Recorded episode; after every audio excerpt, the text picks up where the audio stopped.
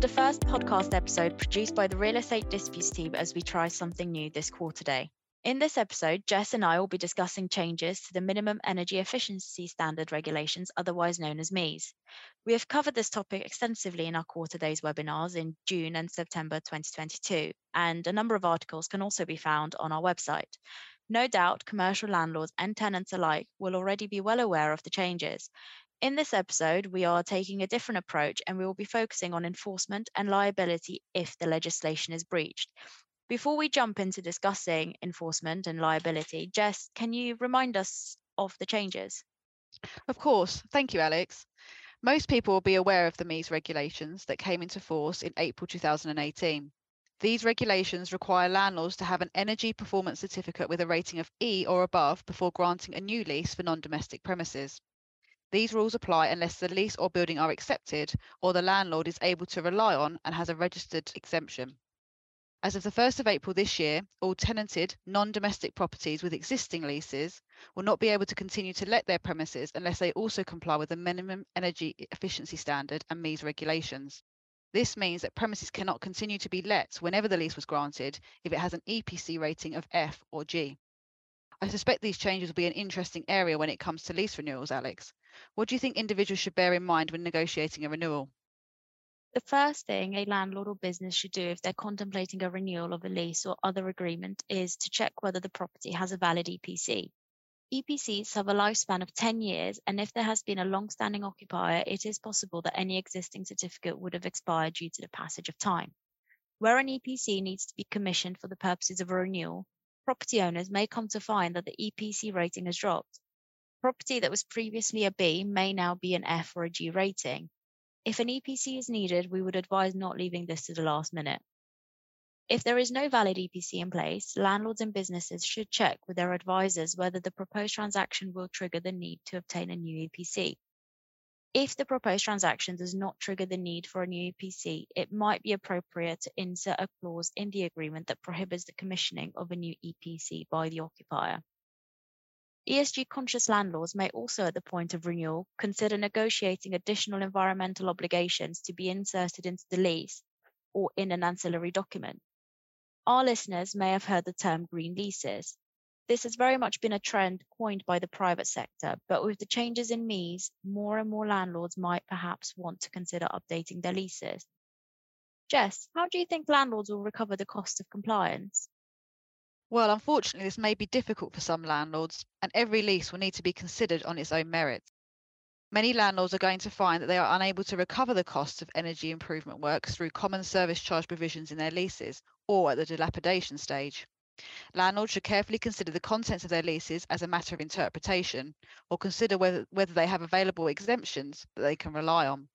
Otherwise, they may face having to absorb the cost of energy efficiency improvement works themselves. So, if you are a landlord and your commercial property has an F or a G rating, what penalties might apply?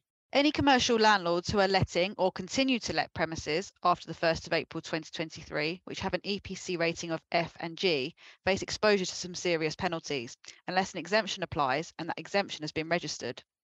The local authority has jurisdiction to take enforcement action, which may include financial penalties of up to a maximum of £150,000 and publication of any breaches by naming and shaming on the government PRS exemptions register. Is there any guidance on how the local authorities plan to calculate a penalty? Yes, so there is some guidance, and penalties will vary depending on the length of the breach and the type of property in question. For non-domestic premises where the length of the breach is less than three months, the penalty that will be applied will be the greater of either £5,000 or 10% of the rateable value of the premises at the date of the penalty notice, up to a maximum of £50,000. If the breach is three months or more, the penalty will be the greater of £10,000 or 20% of the rateable value of the property, as at the date of the penalty notice, up to a maximum of £150,000. As the penalties are based on the rateable value of the premises, with the revaluation of business rates also coming into effect on the 1st of April, landlords could face increasing penalties. There are also penalties up to £5,000 for a landlord who has registered false or misleading information on the PRS exemptions register.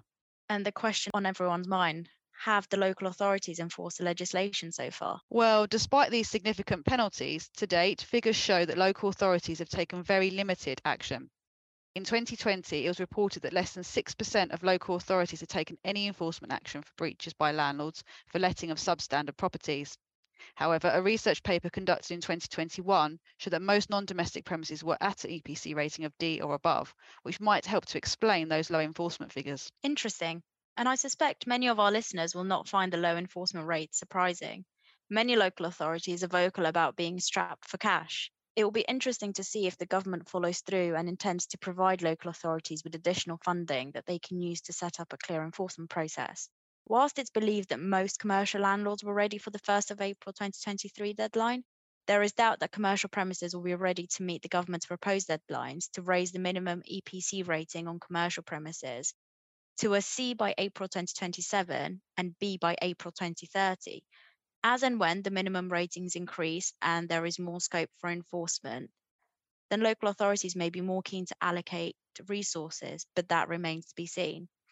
The potential consequences of failing to comply are significant, and landlords that are caught by the MEES changes are encouraged to take action if they have not already done so. Interestingly, that same research paper that you just referred to, Jess, found that the burden of MEES legislation is most likely to fall on smaller landlords, i.e., those with less than 10 properties, and SMEs, businesses with less than £500,000 of annual turnover.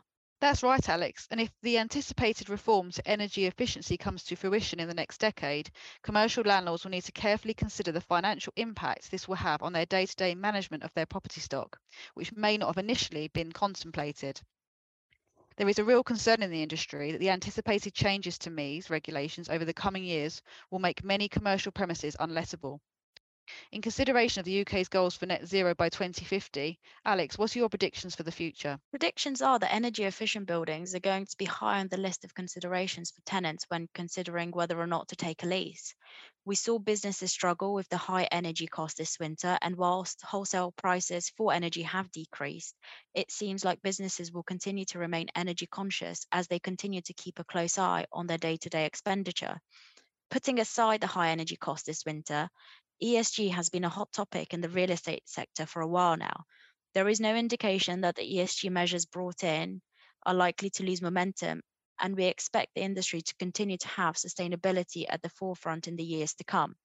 Market research has also indicated that tenants are willing to pay premium prices for energy efficient buildings, and some reports indicate that the green premium buyers and occupiers are willing to pay for a property with strong sustainability credentials is only set to increase. It's certainly an area to keep a close eye on. Thank you for tuning in and listening to our podcast.